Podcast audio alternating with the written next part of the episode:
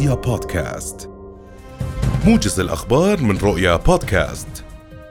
يتعمق تأثير الكتلة الهوائية الباردة جدا من أصل قطبي وتكون الأجواء شديدة البرودة وعاصفة وماطرة في شمال ووسط المملكة وأجزاء من المناطق الجنوبية والشرقية من المملكة. تكون الهطولات غزيرة على فترات مصحوبة بالرعد وتساقط البرد أحيانا ما يؤدي إلى تشكل السيول وارتفاع منسوب المياه في الأودية والمناطق المنخفضة. ويتوقع تساقط الثلج بين الحين والآخر فوق المرتفعات الجبلية العالية التي يصل ارتفاعها إلى ألف متر عن سطح البحر وما يزيد. وقد تتدنى إلى 900 متر عن سطح البحر. ومن المتوقع حدوث تراكمات بشكل متفاوت حسب الارتفاع. وتكون الرياح غربية نشطة السرعة مع هبات قوية. أحيانا قد تتجاوز سرعتها 90 كيلومتر في الساعة في بعض المناطق.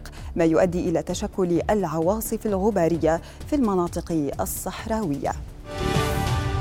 قال الناطق الإعلامي باسم وزارة المياه عمر سلامي إن حجم التخزين الكلي في السدود ارتفع إلى 91 مليون و500 ألف متر مكعب بنسبة 32% فاصلة خمسة أعشار من طاقتها التخزينية الكلية البالغة 280 مليون و700 ألف متر مكعب.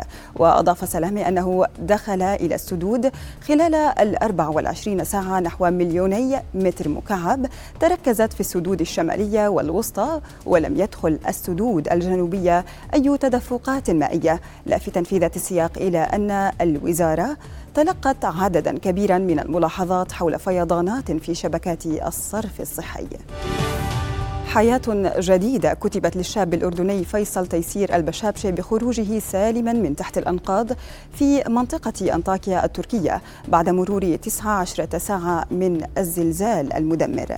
ونشر أقرباء البشابشي عبر مواقع التواصل الاجتماعي بأن فيصل كان بين من سقط عليهم سقف فندق حيث ومكث من الساعة الرابعة فجرا وسط برودة شديدة إلى أن تم إخراجه بعد 19 ساعة.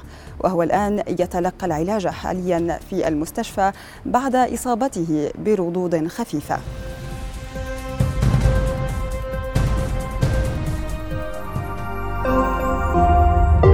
رؤيا بودكاست.